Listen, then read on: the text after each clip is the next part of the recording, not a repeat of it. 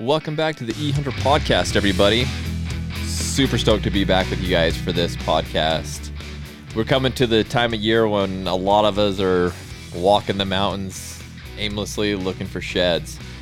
So, um, on this podcast today, I have none other than uh, Shed Crazy himself, and I would mess up his last name if I try. Well, I'll, I'll try it. Ben Dedimonte. Ben, I'm sorry if I messed that up, brother, but uh, um, super stoked to have Ben on here. He's been on the podcast with, with us in the past as part of the uh, Canvas Cutter group, but super stoked to have him back with us uh, this week. So we're going to talk about shed hunting and give you guys some tips and tricks, ways to find more shed antlers out there in the field. So he's going to join me. Seth will be here. Should be a good time. Hopefully, give you guys some good tips and tricks and also just have a lot of fun. So, anyways, guys, let's jump into it. All right, guys, welcome back to the podcast. Super stoked about this podcast. Uh, It's going to be a fun one. So we're we're coming into the the shed hunting season. I know a lot of people. It's crazy how like everybody look, almost looks more forward to shed hunting than they do actual hunting these days. I, I don't know what that what the deal is with that, but had a lot of questions come in and, and I want to ask some questions and, and give some pointers and tips about shed hunting. But I thought, you know, who who better than have the shed master himself on the podcast with us. So so today we invited Ben and Ben, I'm gonna mess up your last name. Is it Dedamonte? Is that how I say it? Yeah, you nailed it. That's perfect. Yes. Got it. I you know, I I'm all right with that. So Ben, super excited to have have you on here, man. I, I'm pretty sure most everybody knows you, but if, if you wouldn't mind, maybe just take a few minutes and, and tell everybody who you are. Yeah. Yeah. My name's Ben Dedimonte. Uh, I go by Shed Crazy on Instagram, YouTube, and TikTok, all other social platforms. And uh, I've just been picking up antlers full time for about five years now and making stupid videos on the internet. They're not stupid, dude. I kind of like them. well, I mean, I like them too, but they are stupid. it's funny. There's like a few channels that like I'm pretty like it, once the once the video comes out, I'm pretty quick to, to watch them. Yours is definitely one of them because I don't know. I, I like your videos because they're they're just real. It's just who you are, and, and that's what's cool about it. I think a lot of these people blow a lot of smoke, and uh, it's nice just to to see the real deal. You know. Yeah, I appreciate that. So, well, cool. So you've been picking up antlers for a while, haven't you? You said five years. You've been doing it full Yeah. time. Yep. Yeah. I quit my job January 2017 uh, and I started doing it. And I did it pretty much for the, like maybe 10 years leading up to that. I was obsessed with it. So, um, made the jump to full time, which is, is weird still to think about. It feels pretty normal now, but, uh, it's not really like a career path. So, um, it's been good though. It's been a lot of fun. I got to go some amazing places and, and make some videos and it's been fun. And are you involved? You're involved in a couple others. So you and I talked a while ago with the the Canvas Cutter crew. Are you still involved with them? Yeah, yeah. I'm a small owner and canvas cutter uh, partner over there. I started uh, just as kind of like a an affiliate, I guess, uh, several years ago, and uh, became really good friends, like family, with the owners of Canvas Cutter, and, and they were kind enough to cut me in on the deal. So I've been working with them full time, or not full time, I guess, very part time for the last few years. Nice. That's awesome, man. That's that's cool. You're like the uh, like everybody's dream of what they want to do. I mean, we all want to hunt for a living in some way, shape, or form, and and you're doing it. So, man, kudos to you. Thanks, man. I appreciate it. So, and he's a, he's a local, you know, Southern Utah boy too. So I I got to give him props for that too. So. Yeah, yeah, yeah. The good part of the state for sure. That's right. Yeah, Seth. This, we were saying this before we hit record, but poor Seth is, is in the, the wrong side of the state. Yeah, Seth, you're not even going to At rebuttal least that. it's not Salt Lake County. That's right. true. It does get worse. It gets bad and then it gets better. Like once you get out of Salt Lake County, it gets good again. Yep. Yep. So it's true. not too. Oh, Seth, dude, your your internet must be sucking because I can't hear a thing. You still there, Ben? Yeah, I'm here. All right. He just went to froze mode. Yeah, that's that's that Spanish Fork uh, internet for you, right Mm. there. Yeah, weak weak Wi-Fi. love this. Uh, you know, it's funny. I, I love this virtual stuff and being able to have Zoom and all those things. Uh, you got to deal with this kind of stuff when you when you Oh yeah, it. So always. is what it is. Well, let's jump Yeah, in. it's. Let's jump into to shed hunting. Uh, so, like I said, I, I really just want to give some tips and tricks. There's a lot of people that are new into shed hunting, and you know, for the most part, it, it can be as simple as walking around the mountains aimlessly looking for a an antler on the ground. But um, I do think there are some some things that you can do to help improve um, your shed hunting experience, make it a better experience, find more antlers, and, and just have fun. And so, so Ben, I want to ask you, like, what are some of the things that you do um, to help you find more, to prepare better, things like that? Well, like hunting, um, the more scouting you do, the more success you're going to have. Um, if you spend time out in the hills and if you go out during the winter and you kind of have a general sense of where the majority of the bucks or the bulls are hanging out, you're always going to up your odds by doing that. Um, nowadays, it seems like the game comes down to kind of beating the next guy as well as much as anything. So if you can narrow down your search area from the get go, like you're going to be so much better off. And if you want to pick up and target specific animals too, like you need to be checking up on them very often and doing everything you can to like not disturb them and let them just drop their antlers and to maximize your chances of finding them. But uh, there's a lot of different things you can do. Scouting, I think, is the most important thing that people probably skip, and uh, it's the best way all around to up your chances of finding more sheds.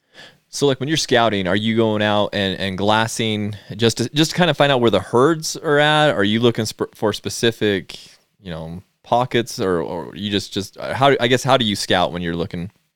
So I like to target specific animals. Like if I'm trying to pick something up, if it's a mule deer, I'm definitely like targeting a specific buck mm-hmm. because to go out and find a whole bunch of mule deer antlers to me is cool, but uh, big deer sheds is, is king um, as far as that goes. So I'll just be watching a specific buck. And it's hard because you'll kind of start watching them in that transition period after the rut. And they can cover so much country.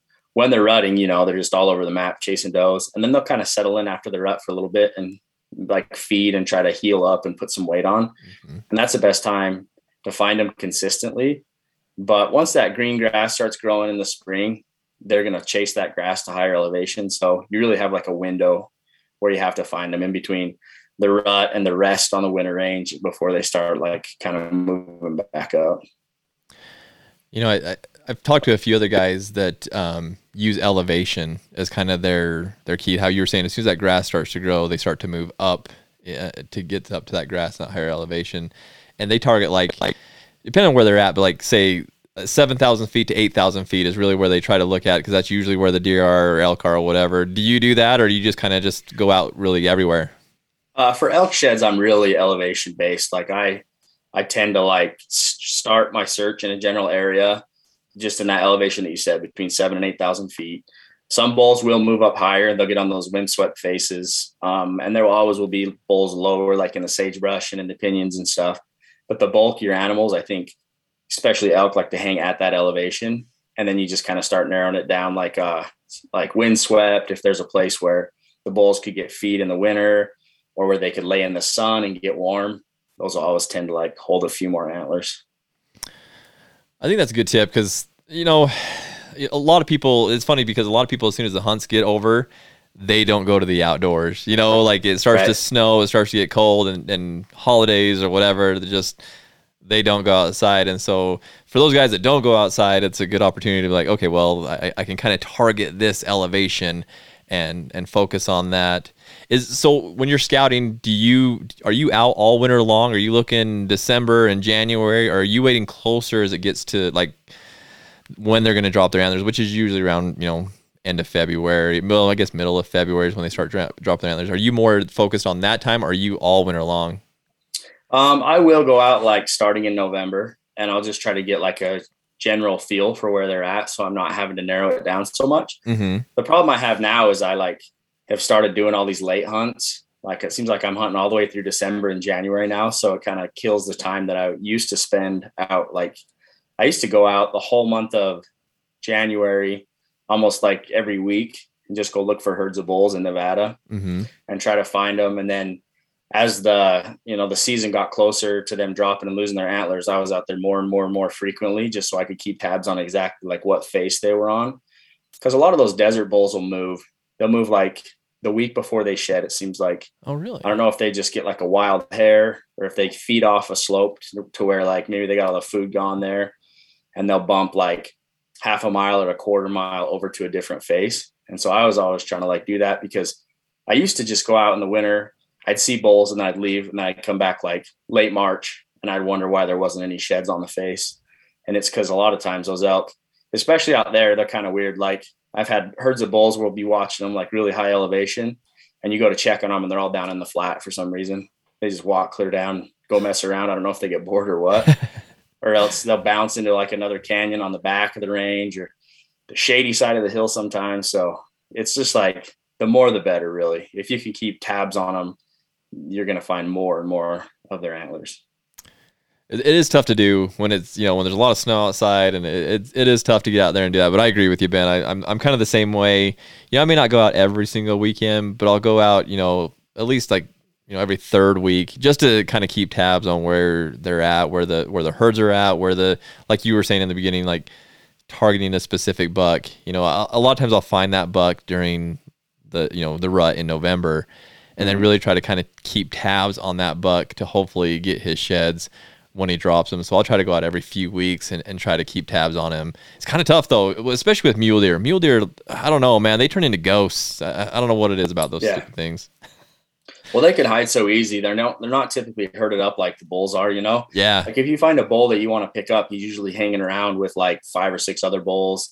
And unless he's really old and ornery, so like you can usually glass up some of the bulls that he's with, and if you know what he, they look like, you can say, "Oh well, at least I know where the herd's at," even if you don't see him specifically. Yeah. So Yeah, yeah, for sure. I, I've actually started enjoying or really more pursuing elk antlers. One, I mean, you get more money for them. And there a lot of people do it because you can sell them and make money, and it's it's it's kind of cool. But I, Yeah. just, I don't know. It's just fun picking up a big old bull elk antler. You know, there's just Oh, something yeah. special about it. Yeah, totally, man. I'm 100% team elk. Like No, you guys can have elk. All the all the deer sheds for me. I'll take that trade off all day. Like if I can pick up 10 pounds of antler, you know, that's 10 deer horns or one elk horn. I'll take the elk horn. Yeah, yeah, for sure. Do you do a lot of selling? Do you sell a lot of those antlers? Oh yeah, I sell 99% of what I find. Wow, that's amazing. Yeah, I have. I mean, I think I own like maybe 15 elk horns. wow. So yeah, I've sold all. I've sold everything from the biggest to the big I've ever found. Um, I sold a 406 set that I picked up. Um, so I just get to the point. Like for me, it was. I w- when I started doing this, I was super broke, right? Like Right. I was just trying to do anything I could to keep this afloat. So we'd have really good days. We'd pick up a lot of sheds, and I'd be calling the antler buyer on the way home from the trip, being like, "Meet me, dude. Let's go." just try to like keep this thing floating, you know. And uh, I actually remember like having enough money to go to Nevada and not having enough gas money to get home, and being like, "All right, I got to figure out how I'm going to pick up enough sheds this week and get them sold, and so I can get home from Nevada." wow. Um, I mean, it's always been a money related thing to me. It's not all about the money. The excitement to me is finding the antlers, Right. seeing the bulls. Like I love all that, but it's always been a financial thing too. So just Well, is what it is. to do it full time, man. I mean, you got to be, you got to make money. I mean, at the end of the day, we got to make money. So, man, that's that's amazing. What uh, for people that have never sold antlers? What's kind of the going price for antlers?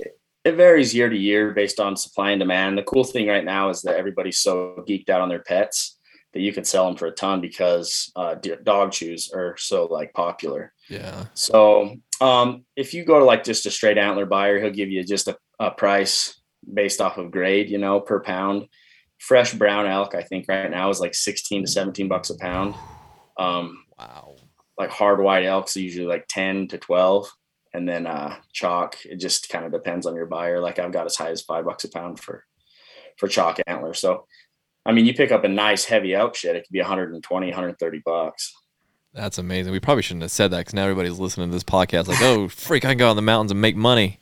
Oh yeah, a p- bunch of people are pissed at me for telling people what they're worth, but it, I mean, it is what it is. Just It like is. I was gonna say you can probably Google search it and find that. I so I haven't sold antlers for a couple of years. Um, I've kind of got a pile going on over here. Right, actually got quite a be- bit right here next to me. But um, I think the last time I sold them, it was like twelve or thirteen dollars for a for a nice brown, uh, you know, fresh shed. And so if it's gone up to sixteen, that's that's pretty impressive.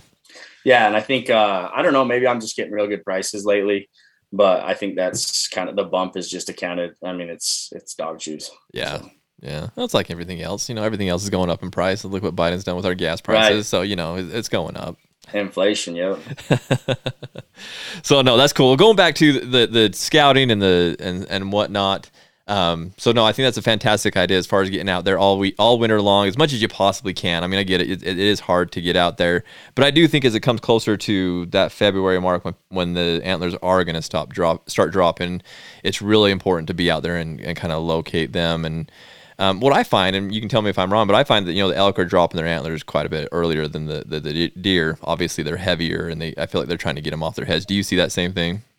It depends where you're at. Like it totally varies state to state. It varies elevation wise. Like in areas that hold a lot of snow and higher snow density, the muleys are dropping a lot earlier. Oh. So like um even I mean, there's some kids I follow right now that are from like Idaho and Wyoming and stuff, and they've been picking browns up for like three, four weeks. Oh um, shoot. Wow. Yeah. So and they're they're out there getting the early ones, you know, they're right on the range with them. So I mean, people have their opinions about that or whatever, but I find that most elk um, you know, even in around here, like I don't really start picking up browns consistently until like the end of March, early April. So um, there are always outliers. There's always a bull that'll dump like the first week of March, mm-hmm. but the bulk of them I think hit the ground in April. Gotcha. That's kind of what I'm seeing. Too. I guess we, we probably go to, to similar areas. Um, that's kind of what I'm I'm seeing as well. I'll I'll see a few in you know end of February, first part of March, but it's very few. I'm with you. It's about the end of March, first part of April before I really am able to find quite a few browns. Yeah, so. I think that mature bulls dump them really early, but you know most of your raghorns and your younger bulls and stuff are holding on to them for quite a bit longer. You think that's just weight related?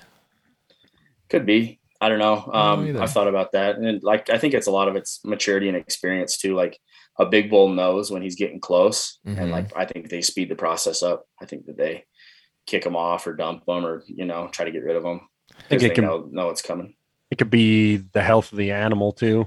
I yeah, think yeah, if I think they're so. not doing so hot, they'll dump them early. I think so. Yeah, it's a good point, dude. If I was an elk and I'm carrying around, you know, that much weight on my head, I'd get that off as fast as I freaking could. Yeah, for sure. get rid of those things.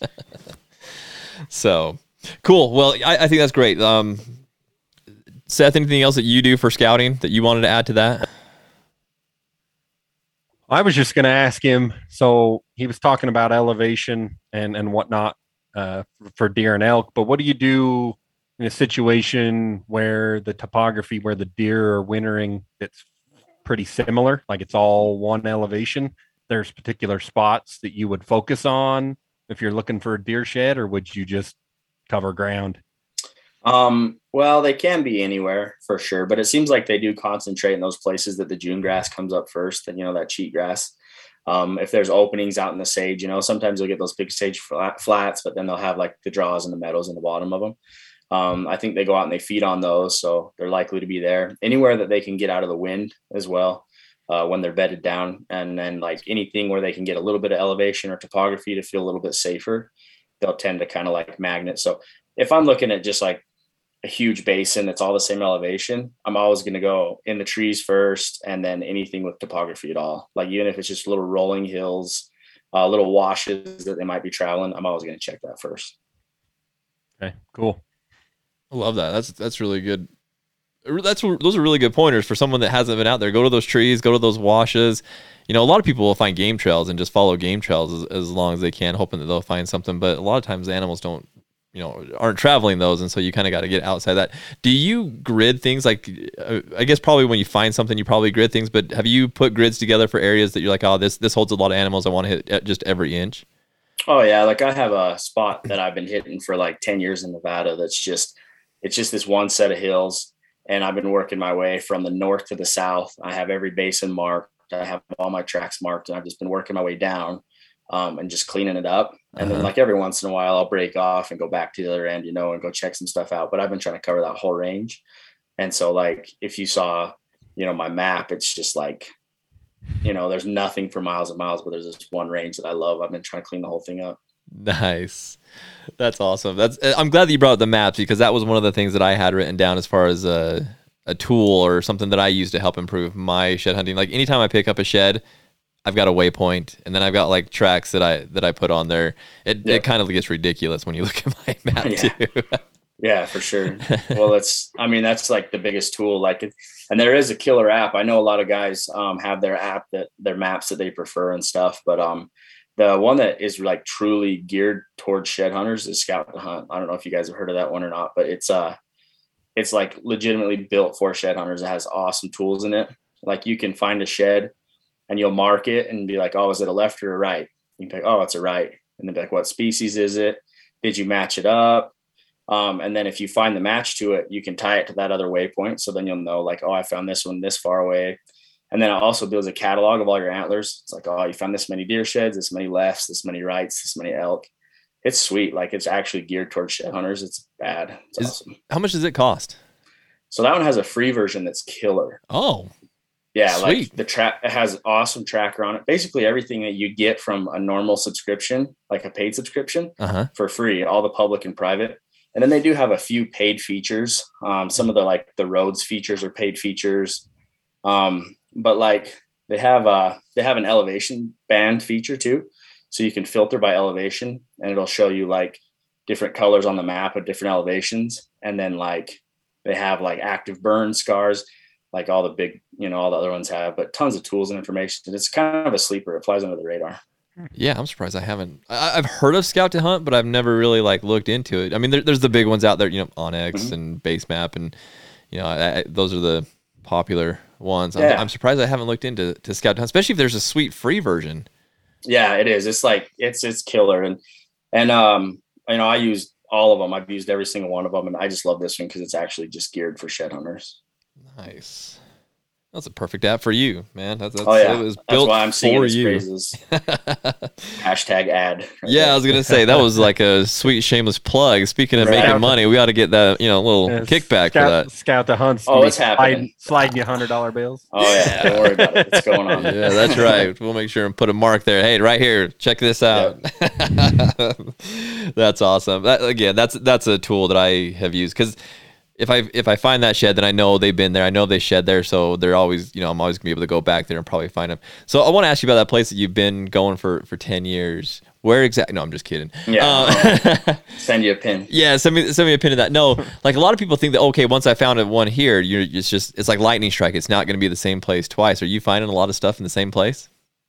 Um, yeah, and I, I try to give it time to refill. Like I won't go back and hit the exact same ridge. Like I won't. I'll give it a couple years Okay. in between because I like to go back and find whites and stuff. And um, as it's got more popular, there are a couple guys that hit it now. I never saw a boot track there for like the first like seven or eight years that I was hitting it, and now there's a couple guys there. Um, but it's just one of those spots. Like the first time I ever went in there, it was totally a random spot. I had half a day, couldn't. I mean, nowhere to go. I'm like, I'll just pull over and try this place. So I went and walked it, and I ended up picking up just this huge, like bladed palmated bull, like a 375 type bull. And I still have a, I have one of his sides still. It's one of my keepers. Um, and then I picked up like six or seven just pink chalkers, just old, old, old chalkers. So I'm like, oh, this is gold and it hasn't been touched. And between, I mean, all that time, I'm, I used to know, but I'm like two or 300 elk sheds off of that one little range that I've picked up over the years. Holy it's- crap! Just like a spot where you can always pick up like five. Wow, dude, that's a lot of sheds. Good yeah, night. I've, picked a ton off of that. And like, I went in there with some buddies, you know, between everybody and two hard days, you know, we pick up like 30. Wow. So it's, it's fun. That's wild, man. That's a cool spot. It, I, I I've got a couple spots like no nothing like that. I'm not finding that many antlers on it, but I, I found a couple spots where I feel like nobody's gone. I haven't seen a boot track, which is really rare today because, like we said in the beginning, there's so many people getting into shed hunting, and I swear I see more people on the mountain when I'm shed hunting than I do any other time of the year. But well, that's not true. Colorado third season rifles got more Oh, yeah. people than Yeah, anybody. it's a zoo. but uh, shed hunting's getting pretty popular, and so to find areas that don't have people, that's that's really huge. it's almost as good as finding sheds, really. It really Like, I is. didn't, I didn't find anything, but there's nobody here, so that's cool. Yep, exactly. Could be a good thing. It could be a bad thing. There are some of these areas like I'll, I'll look for sh- for trucks when I'm going Oh, out yeah. looking for a shed spot, and if I see a bunch of trucks, I'm like, yeah, there's this is where they're at. So let's go see what we can find. Well, that's all my strategy for the Nevada opener is I just drive around and look for trucks, GPS trucks, and Mhm. you know where, where all the good spots are. That's right. Make sure look for the stickers in the back window. So if there's a sticker that says "Shed Crazy" in the back window, that's probably where it sheds. That's a good spot. Just know that guy doesn't know how to shed hunt. uh, um, you kind of talked about going to other states. That's something I wanted to talk to you about as well today, because I know that I know you go to, to quite a few different states, and, and there's a lot of different regulations. Some states, like uh, is it yeah, here in Utah. So I just moved back to Utah, so I'm trying to figure out what everything is. So here in Utah, we can't shed hunt until no, we can. We can shed hunt right now, right? You have to Yeah, have it's a, open. you have to have a certificate. Okay, so you, you have to do the ethics course right on online. Yep. Yeah, it's free. It takes like three minutes. It's just super basic common sense. Common so- sense. Yep. Okay. Common sense. I Yep. said when I moved away six years ago, you didn't have to do all that junk. You just kind of went out in the hills and, and shed hunted. So it's it's a little bit different now. But Colorado, I believe it's uh, May first is when you can start. What what's Nevada? Nevada's May first as well. Um, it's only the counties that border Utah. Um, Oh. it's not. Yeah, so they basically just did it because it was getting shed hunted hard by Utahns. Mm. Um, and then Colorado's only part of the state. I can't remember. It's like West I seventy or something. I don't remember exactly what the boundaries are. Uh huh. Um, and then Idaho has some areas that are winter closure. Uh, I think uh, I know Wyoming does too, and then I can't remember if Montana does or not. But a lot of states have like specific wilderness areas or like a range or whatever. Uh-huh. But there's a few states like Nevada and Colorado that shut down like the bulk of the state. It's interesting that they would close down just the counties that border Utah. I mean, that's Right. that's kind of silly. So we can go in past uh, I don't even know where the what the, where the county line is, and, and go shed hunting, and we're good. Yeah, you got to drive quite a ways um, to get out of those counties, but yeah, you can. There is part of the state that remains open all year. That's silly. Interesting. You, you, you tards, man, will get you every time. I time. know. I'm telling you, that's what it is. Well, 100. percent Like, I mean, they even said that. I think I, I I listened to all the meetings when they put that shed uh, ban into effect, and when I read that it went into effect, I was actually in Nevada picking up sheds, so I was super pissed. um, but I've complained about that enough for everyone. I think I made like a year's worth of videos about nothing but talking crap about Nevada. I was gonna say, I remember you. I remember some of your videos talking crap about Nevada. You've talked crap, a little bit of other crap about Nevada too. Oh yeah, yeah. I've had a lot to say, and it's all right. Like, I, it's all in good fun to a Yeah. degree. But I had a deadhead that I had to turn in in Nevada. Um, I think it was. I found it like when COVID was just barely starting to go wild. Like, and it was a big bull. And then uh, I keep so I called the Fish and Game guy and I ended up meeting with him like a year later. He's like, just bring it to my house. And he kept looking at me like side eyed the whole time I was turning this deadhead over to him. He's like, dude, where do I know you from? I was like, oh, I don't know, man. I just shit on, it, you know. And he's like, uh, I think, I think they showed us some of your videos in one of our officer trainings. I was like, what? oh wow. he's like, yeah. He's like, you were you were pretty mad about the shed ban, huh? oh yeah, for sure. He's like, yeah, I think we saw some of your videos in a meeting one time. Oh man, dude, that's wild. Yeah, I just thought it was fun. So the Shed Crazy educational video series. Yeah, I don't know if it was like I like to think that it was like their boss was like, you know, pulled down a whiteboard and was like, here's the target. But Yeah. I'm sure I'm sure it was just like This is this is the enemy number one right Yeah. Right. here. That's right. I'm sure it was just somebody passing a phone around or whatever, but I thought it was funny. That's hilarious. Dude, there's a lot of people that were upset. Oh, Well, like, so the Wyoming deal, holy moly, dude. We got so many comments about the, the different closures in Wyoming. It's confusing for one. I mean, because it's certain Yeah. areas and certain dates, and it, it's it's just hard to know when you can and can't go out. But man, we got so much response when we had articles up about the, the Wyoming closures and how ridiculous mm-hmm. what ridiculous it was. I mean, I get why they do it as far as they want to let the animals not be disturbed for a little while. But I also understand they're they're still getting disturbed. It's it's just part of the life that they live. So, what, what's your take on all that, Ben? Uh, I generally oppose shed seasons. I think that like if the Fish and Game were really um, scientific with it, if they had done range studies on a specific area and they're like, yeah, this area is more susceptible to winter kill.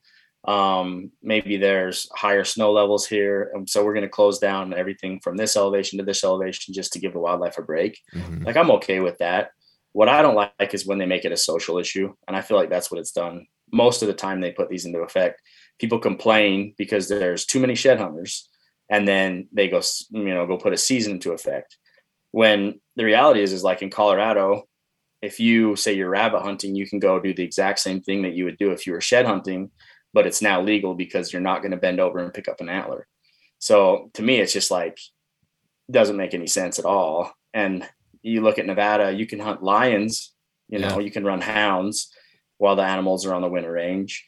There's late cow elk hunts You know, there's things going on while the animals are on critical winter range. So I don't really buy that. And then also most of the state of Nevada doesn't have any issue with snowbound or snowpack anyway. So right. it's just it to me it was like a Utah did it that one year, and I think everybody else kind of just piggybacked off of that. Yeah, when when Utah did that, so during my day job, I get a ton of the Division of Wildlife guys in, and all the conservation officers to a man were like, "We hate this. Mm-hmm. We already have harassing wildlife laws in place. If I mm-hmm. see someone harassing them, I go give them a ticket. Yeah. Don't yeah. make me manage chasing shed hunters when they're not doing anything wrong. Yeah. So the conservation side, the enforcement side, they hated it. It was obviously some big scheme they thought was yeah. going to be a good idea, and their people hated it. Yeah. Well, that's kind of the the view I got from even the Nevada guys that I talked to. Is it's the they all just said it was basically unenforceable because um, the amount of covered or country that they each officer would have to cover in order to effectively enforce it, they're just totally unable to do that. So I think that in a lot of ways, when you take the shed hunters out of the field that time of year, they lose their eyes and ears. You know, like I think the person most likely to turn somebody in harassing wildlife is another shed hunter. Mm-hmm. If you see somebody chasing a deer and elk on a four wheeler, I'm, I know I would call them in every single oh, time. Oh, well, yeah. So to me, I don't I don't think there's an overall benefit for the wildlife. I think it's just like to appease uh, the people who are complaining. Makes sense greasy whale or greasy whale gets the grease or what? Yeah, squeaky, whale. whale. Squeaky whale gets the grease. Squeaky whale gets the grease. Yep. Yeah. yeah. Sure. I don't know. I think it's similar to the the new laws that Utah's coming out with as far as like the the trail camera bans and things like that. I agree with Don't you. Don't dive into it. Don't dive into it. Ah. You're gonna get me all sorts of dude. Yeah, I know. I but know. it's right. But Ben's right. It's a it's a freaking social issue, is what it is. It has nothing to do with CWD. Are you freaking kidding me? No, it, right. it has nothing to do with any of that stuff. It's a it's a social issue. That's right. Yeah, they feel like they need to regulate fairness. Yeah. Uh, when it comes to hunters, and like I think that like obviously that's a conversation that needs to be had but i think we as hunters can decide what our line is of fair chase mm-hmm. you know and i think that like within reason. But I think it'd be super easy too to put that to a vote amongst hunters. Yeah. Like obviously things that need to be science based need to go through the division. That's why we have biologists. That's why they do range studies. That's why they study, you know, everything they do about wildlife. But when it comes down to an opinion issue, whether a trail camera is ethical or not, just put a little button in the application portal that says, do you think that hunters should be able to use trail cameras or not? And if the majority of hunters want to get rid of it, scrap it. Yeah. That's fine. Well, the, the funny thing about that whole thing is that survey, the only thing hunters in Utah wanted to get rid of was the ones that automatically transmit to your phone. Yep. Right. But then they started talking about it, and the board's like, ah, we're just going to ban them all. And yep. I get it because it's kind of an enforcement thing. Like, how are you going to enforce one and not the other? But still, you didn't follow even what your survey told you to follow. yeah, that's yeah, that's the frustration. Is you get seven guys and they make that decision, and it's better them than the legislature. You know, like yeah. the first time they tried to pass it through the state, that was like 100% the wrong way to go. Um, it's better that it comes through the wildlife board, but I think we can do better. I agree. Yep, definitely. It just makes me crazy. It's just I don't know. I just feel like it's just so much overreach. Like you said, put it to the hunters. Let us let us decide. I you know I, I don't even know had it, I didn't have an option to submit my opinion about it. I you know I don't I don't know if any hunters did, but I'd sure at least like the opportunity to submit yeah. my opinion about it. Yeah, it'd be easy to collect that data. Yeah. I like that idea, man. You have you submitted that idea to them and said, "Hey, do this"? No, I have a buddy who's pretty high up, though. I think I could talk to him maybe, and and I don't know if he would listen, but at least I could get it into the people who need to know it. See, I'm gonna sit down with Wyatt Buback. He's been on my mm-hmm. podcast mm-hmm. a couple of times. He's the the chief there, and I'm gonna mm-hmm. I'm gonna tell him that he needs to do that. Well, and I asked them about like man, we're going down a rabbit hole here like crazy, but like, you know, kind of along the lines with the, the shed rules, same with the trail cameras. How are they going to enforce it? It's just going to be mm-hmm. impossible to enforce.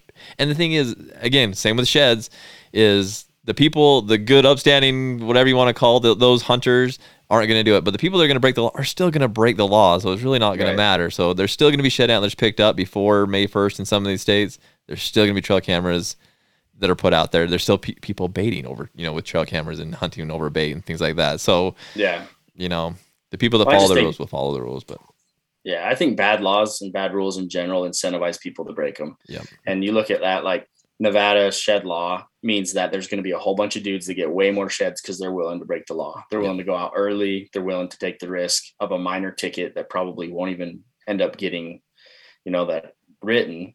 And the same thing with the trail cameras in Utah, like, especially because it totally comes down to intentions. If you put a trail camera on the tree and the division or somebody sees it there, reports it, then they have to figure out whose trail camera is it? Do they have a valid license? Do they have a tag in this area? Are they within the date? It's just it's a nightmare for enforcement. It's never going to get enforced. And say they're not going to do that. You know, they're not going to enforce that. Well, so. especially if you're hiking any any bit of distance, and it's not because they're lazy; they just don't have the time. No, like they've got to cover, like Ben said, they got to cover so much country. It's like they're not going to go for a two mile hike looking for trail cameras. No, they're, they're going to do their best they can as quickly as possible. Yep. Yeah.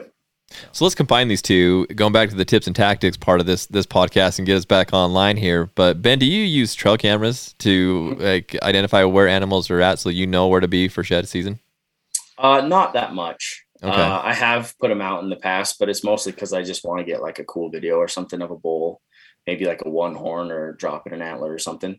Um, but I don't really focus on them. Uh, I'm trying to think like if I've used them really at all. Um, I've I've put them like up on some high basins and stuff just to see if I'll get bulls on them and gone back and pulled them back like after shed season. I've never really had anything on them, so mm. I don't use them much. I mostly use them for archery hunting. Yeah, that's pretty much yeah. Well, I, I guess I leave mine up pretty much all year round, but yeah, that's mainly the thing I'm going to use them for is archery hunting because they move so much during the rifle season. Mm-hmm. And I have never used them really for shed hunting. The only reason I asked that is I was reading an article the other day by the Okayest Hunter guys. Um, they're back east, and I, mm-hmm. I, can't remember where Wisconsin or something like that. And so yeah, I, have seen their stuff. Yeah, I get why maybe they do it because a lot of those deer are still going to follow the same trails and come into the same fields, but I just don't see the benefit of using it out west. Yeah, yeah, and it's all of it comes down to like you can get cool footage. Yeah. Like it doesn't really help that much in the shed game. Um, or even really in the hunting world. It helps to a degree, but like not, I don't think it's like what they say people, I mean, people say it's like cheating. I don't think it's that either, no. but um, yeah, like I have a buddy who they have a lease in Iowa and he was getting cell camera pictures and he was seeing, oh, this deer's got one side. That means his other side's going to be close to this camera. So I think if you have like a more confined deer movement, that really help, like whitetails especially. Yeah. Yeah. Yeah. Makes sense. Let me ask you another question. Sorry, I'm I'm full of questions because I just wanted to see how That's you good. how you do things. Um, so a lot of people I know, and this is how I honestly this is how I shed hunt. I sit on a hill and I spend a lot of time glassing. And, and anybody that's watched your videos know that you do a lot of the same thing. And so, um, what what's kind of your ratio as far as far as glassing versus just putting the boot tracks and putting the miles on? What, how do you like to do it? Um, I like to glass a lot. I like to hunt country that's glassable, steep faces, um, where you can see a long ways or where you can get up above a basin. And for me, like glassing is usually a starting point. Like I'll glass, like uh, my goal will be like, okay, I'm going to hunt my way to that point that looks like a good glassing point. I might pick something up along the way, but then I'll get up and I'm like, I'm going to make myself sit here for an hour. Like I'll set a timer in my phone or like whatever to like keep me there for one hour and then I'll start picking stuff apart. And even if I glass up a shed, the temptation is always just like jump up and go grab it right then. Yeah. I always just get excited. I'm like, I want to go get it. But I'll make myself sit and I'll make myself move, you know, 50 yards and get a different angle on the same country. I'm like move around the back of the point and look the other way. And then I'll just use those sheds that I glass up as starting points for where I'm gonna like grid and really hit it hard. And so I mean, I probably only glass like one out of 10 sheds, mm-hmm. but glassing that shed leads me to find a lot more because when I go to get it, then I'm like dialed in on the country where they're where they're at. How far do you grid out usually when so when you glass that shit up, you see that shed, how how far do you go? Do you have a set grid that you try to keep within? I just follow the sign. I'm always looking at tracks. I'm always looking at uh, piles of droppings and whatever rubs, and I'm always just just following the best and the hottest sign if you get to a little area where you can tell they've been all over, there's tracks going every direction, then I'll just start gridding back and forth. And I'll just kind of look on the map and see like, oh, it looks like they're traveling this this basin or this draw. And I'll just start gridding the whole thing back and forth. That's cool. I'm I'm a I don't know why. It's weird. It's funny how YouTube, like I love following shed hunters on YouTube. I, it's the weirdest thing that we would like to watch people pick up sheds. I have no idea why we do, but I absolutely freaking love it. And so, Yeah, me too. you, I'm sure you consume probably as much or more of, of that stuff than I do. Um, but it's funny because like I'd watch some of the places, uh, some of the, the channels like Antler Trader. You know, Josh. I, Yep. Actually, you've done some. You've done quite a bit of collab stuff uh, with him in the past. But I felt like he just walked. He just went every. You know, he just walked everywhere. I didn't. You didn't really see him glass as much as you do. Like when I'm watching your channel, I feel like you sit down and glass quite a bit. So Yeah. It's a good uh, good time to plug uh, Vortex. You're a Vortex guys. Congrats on the the pick in the in the book. By the way, got it back Thanks, here. man. That was awesome, dude. Did you know they I were gonna do that? Stoked. No, I didn't. I uh they asked me to send some photos over this year just for promotional use, whatever. And I had some cool photos that like some professional ones and stuff that people had taken. And uh so I just sent them some on like a share file and then they sent me a copy of that catalog with like a little card and it's like go to page 106 or whatever it was. I opened it up. I was like, oh dang. It's just Yeah. like one of those things, you know, like childhood dream or whatever. Yeah, I'm not gonna lie. When I went through the the catalog first, I didn't even pay attention, and then you you posted, and I was like, no freaking way. so I had to go look it up. I was like, that's sweet. Yeah. it was cool. Those guys are really cool. I've been lucky to have worked with them for a long time. So I feel like uh, maybe I get hooked up in that department a little bit. Dude, Vortex. folks. Those guys are are the best. You know, I know there's For other sure. brands out there, but just just working with those guys, like going to the expo this weekend, I'm I'm like just as stoked to just go talk with the guys and, and hang out with them as I really am anything. So great products, but also great guys. Yeah, for sure. It's a great crew. And they stayed small for a long time. You know, it used to just be a handful of people, but now they're just, it's huge. It's a huge company, but they maintain that small feel. They're good folks. Yeah. Yeah, I had a call with them today. It was it was a lot of fun just just talking about some of the new products that they have have coming out. But man, I tell you what, I spent a lot of time behind those products looking for for shed antlers on hills and man, with the the spotting scopes, you can look for miles for that Mhm. stuff. So, it's it's awesome. Yeah, they make some cool stuff. Like I love their 12 by 50s, like those UHDs. I don't know if you had a chance to peek through those yet, but that, that glass is unreal. Dude. It's funny too because like I hang out with a lot of guys that talk a lot of smack. You know, they run Swaro and all this stuff. Like, oh man, you know, Vortex. My buddy Ben Sandel, you know, Uh-huh. he's like a, he's a glass snob for sure. and I finally got him. I'm like, dude, look through these 12s right here. And he just looked through them and he's like quiet for a long time. He's just like, damn. Yeah. Those are good. Like he, he hated to admit it, but he's like, those are good. I've got the 18, the 18s, the UHDs, and Yeah. it's completely changed how I glass because It- I used to have my spotting scope and get it all out. Now I don't even mess with the spotter. yeah. I use my 10s, and if I see something, out come the 18s. I sit down. I'm like, oh man, I can see so much stuff with these. Yeah. Dude. Yeah. Those are money. I love those for Coues deer, especially. They're wild. You just did you just barely go on a Coues deer hunt?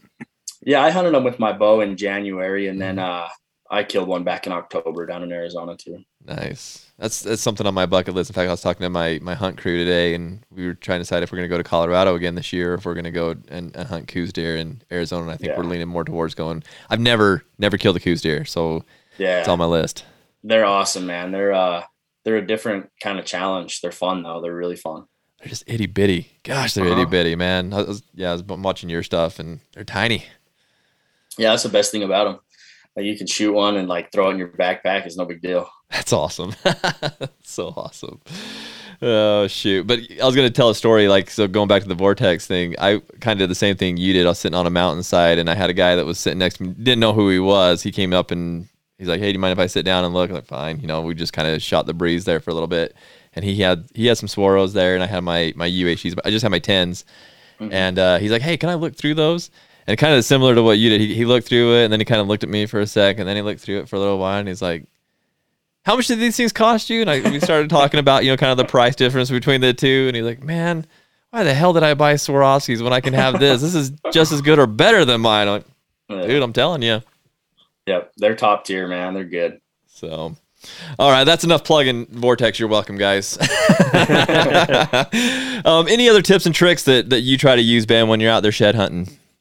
Um, just like a lot of, I guess, for me is mental. You know, like I Mhm. think that uh, just try to lie to yourself and tell yourself that you're having a good time, so you don't quit and go home. Yeah. because miles miles equal piles i tell everybody that you know like stick it out you know stay the last few hours of daylight stay till dark And like some of the best experiences I've had shed hunting are like an hour after I wanted to quit.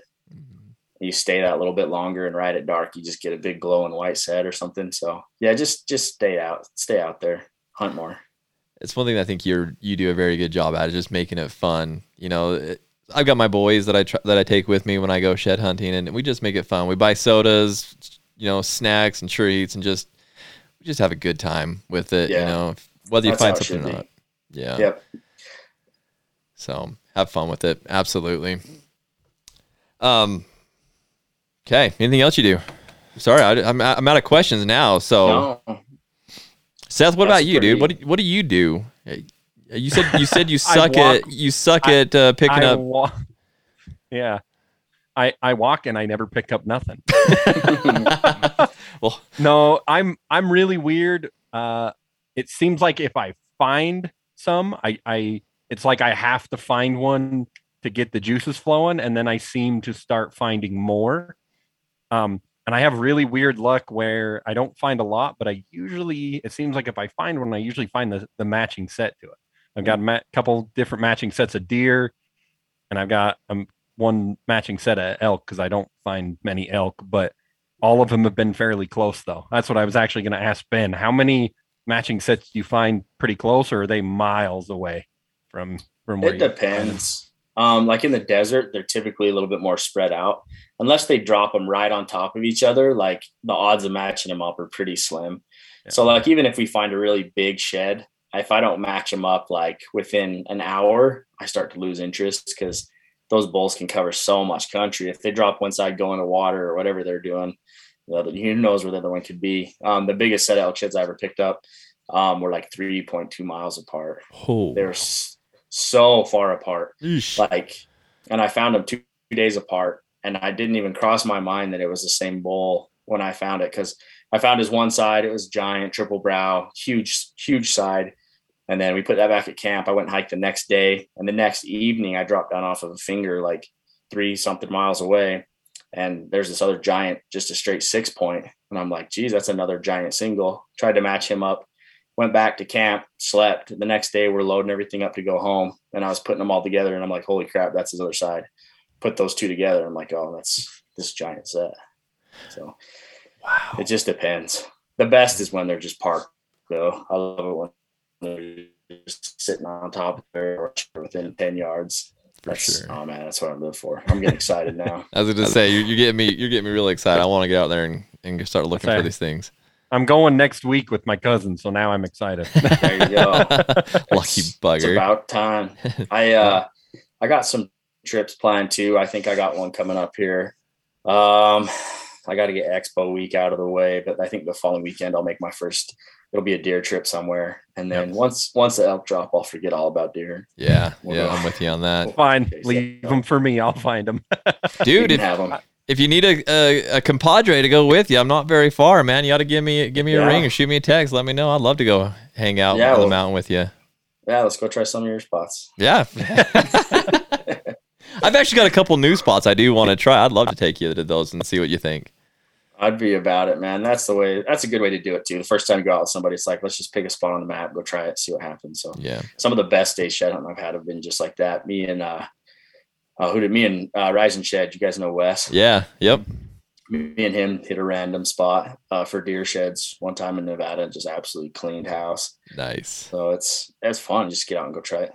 Heck yeah, for sure. Hey, real quick, um, you know, we have a lot of people on our that listen to our podcast that are very, very new into hunting, and you know, we're talking about matching up antlers, and, and what do you look for? I mean, I mean, I, I'm I can answer that question, but what do you look for to make sure that you're matching up antlers to to identify that they are a match set?